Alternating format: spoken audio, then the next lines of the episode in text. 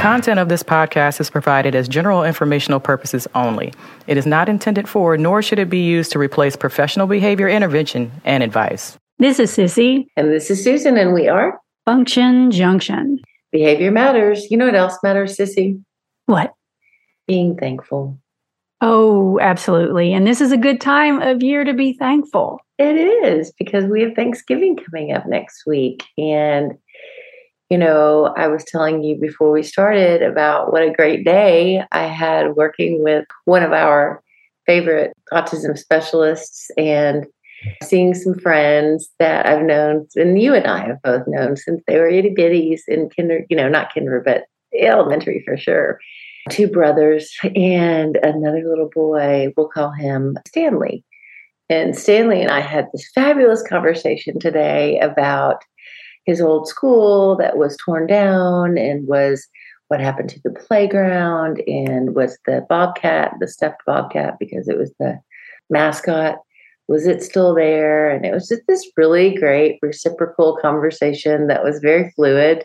Um, the only thing that he didn't display was great eye contact, but that's okay. You know, this is a, a young man who's 17 now, and we knew him when they were little bitties, and then the two brothers, and just such a great day um, to just. I, I mean, I smiled so much. You know, when I saw the one student who was asking about the mascot, I was like, "Oh my gosh!" And he walked right up to me with a big smile and gave me a hug, and we talked about um, his teacher back then. Anyway, that's so, so cool. It was so fun. It was a great day. And, you know, I mean, I, I think I know you feel the same. I feel very thankful and very blessed that um, I do what I do, even though not every day is like today was, but um, every day is a good day in terms of working with adults and learning from them and hopefully them learning from us.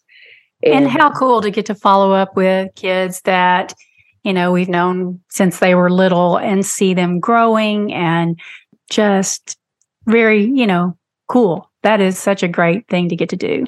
Yeah. And, and, you know, we get to do it every day, you know, not necessarily that, but just, you know, I, I'm so thankful for the districts and the, that I work in, you know, for all of the, from the behavior and autism specialist to the school psychologist to the special education directors and assistant directors and coordinators and whatever down to teachers and paraprofessionals and speech and OT and PT and you know we all work together as a team so many times and of course you know thankful for the kids I mean absolutely they are the best teachers of them all. The things, every strategy I have has been tested out by a child and helped me, you know, make it better. Oh and gosh. they have taught me things. Oh, well, that didn't work for him. Hmm, I wonder what we can do differently. And then we find a solution, and that's one more feather to add to the quiver.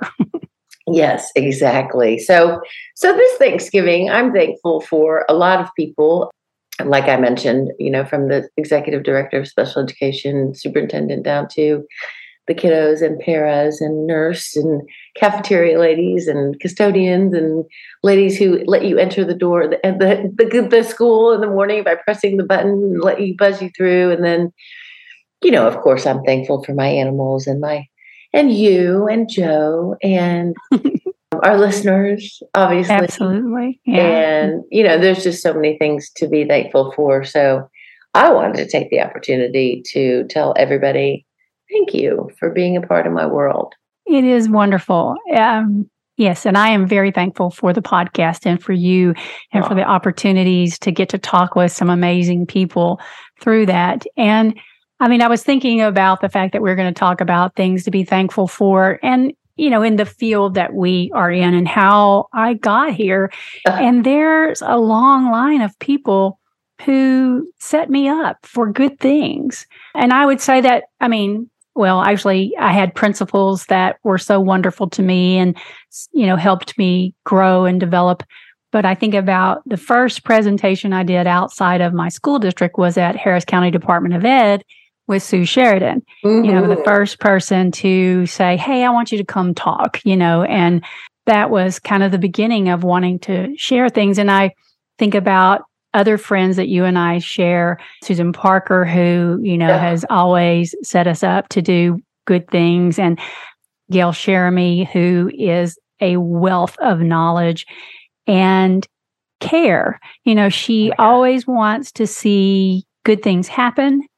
And, you know, she has set me up many times Yeah. for that. And, and, and Ginger Gates, uh, Oh, yeah. doing the same thing, you know, and of course, you know, Sally LaRue, who was a special ed director Oh at God. my former school district. Sally LaRue helped hired me, I mean, used me as a consultant for ever and ever and ever. And I remember, you know, Sissy, I think sometimes we refer to those as the good old days because, you know, we worked hard. Don't get me wrong, we worked hard, but we also played hard. And I remember just, you know, just doing things like do you remember that day that we were sitting in a conference room and we were frustrated because of how people did point systems Yes. and I mean, it was so on the fly. Like it was so one take deal that Cindy, who I'm also super thankful for, she had her iPad and we said go. And she started filming and we did the correct way to do a point system and the incorrect way to do it Yes.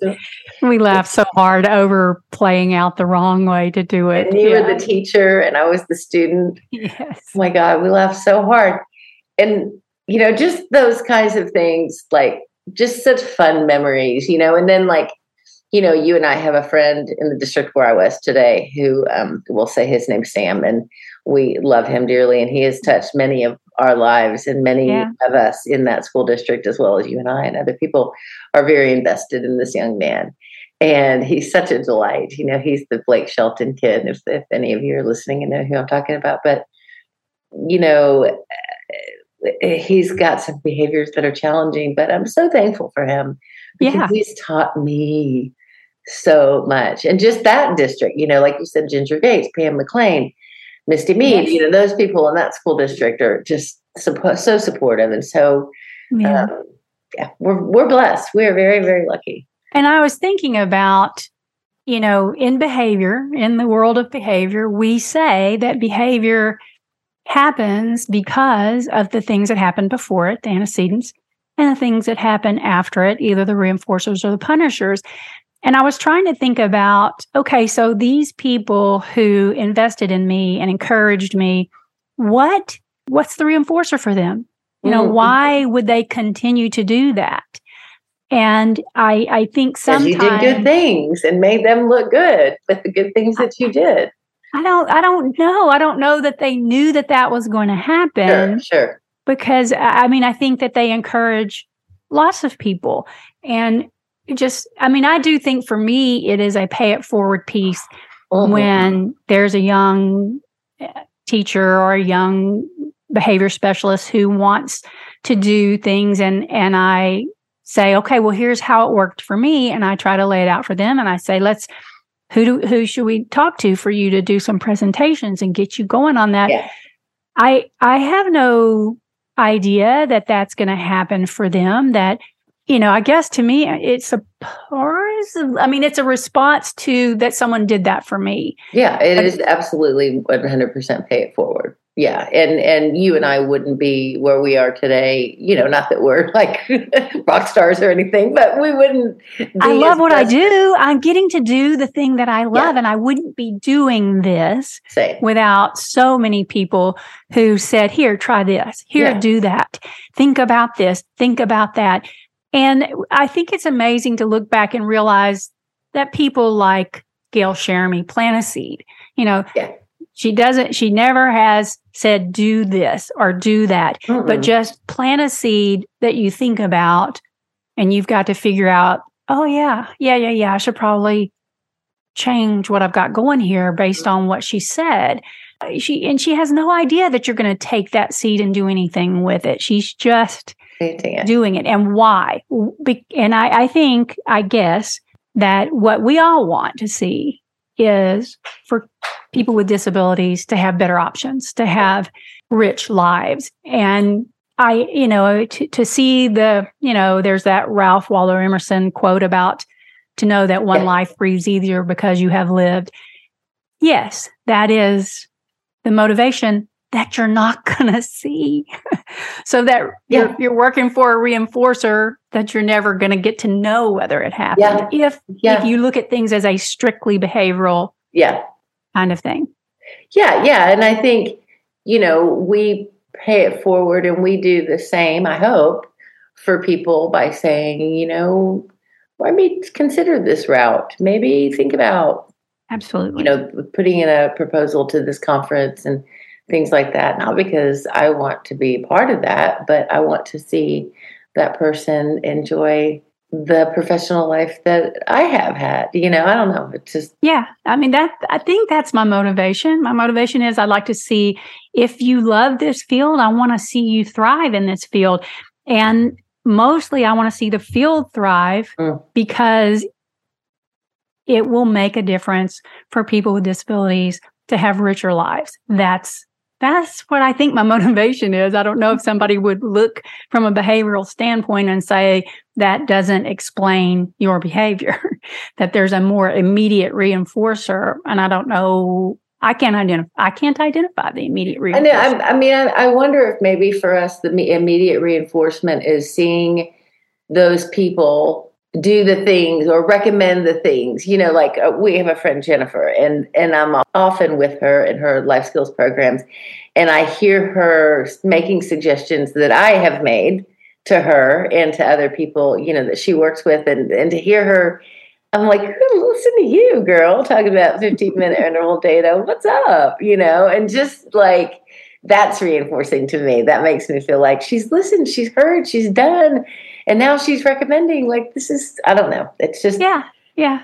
it's a lot. Yeah, because if you think about just the four reasons we engage in behavior you know to get a tangible to uh, get relief from some uncomfortable thing to for sensory reasons or for attention mm-hmm. um i guess you could either say there's the tangible of it's not really tangible but a change in skill sort of a tangible, yeah. or that I suppose you could say that there is a tension in there. Or, or maybe it's a sensory because it makes you feel good. it's sensory because it makes you feel good. Yeah. Sure, that could very well be it. I also wonder if sometimes, to a degree, we were conditioned to be helpful. You know, the sure. compliments that we got from our parents for being sure. helpful, that being helpful takes on the same reinforcing value of your parents' attention. I don't yeah. know. Yeah. Yeah. you know, I mean, it's been a long time since I've had any of my parents' attention. So the extinction factor would have to be in play. Yeah. so, um, sadly.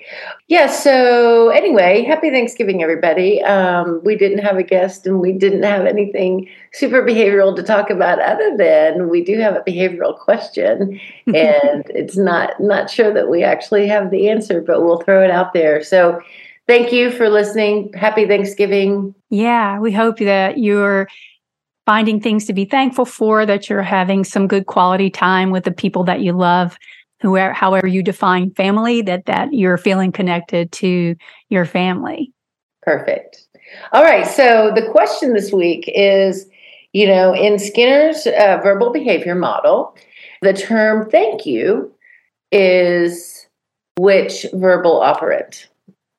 A a mand b an intraverbal c a tact or d an echoic all right. So I'm definitely, this is one that we might not come to a really great answer, and people might disagree with what we say. And I'm happy to have people comment at the website or on any of our social media about what they think thank you is in the verbal operant field. And we would, it, it, you know what, even, and if you do have some comments or some insight and want to comment on social media or our website, we would love to have you as a guest to talk more about your thoughts on the term thank you as a verbal operant. Absolutely. So, so if it were a child and someone did something kind for the child and the parent or the teacher said, say thank you, and the child said thank you,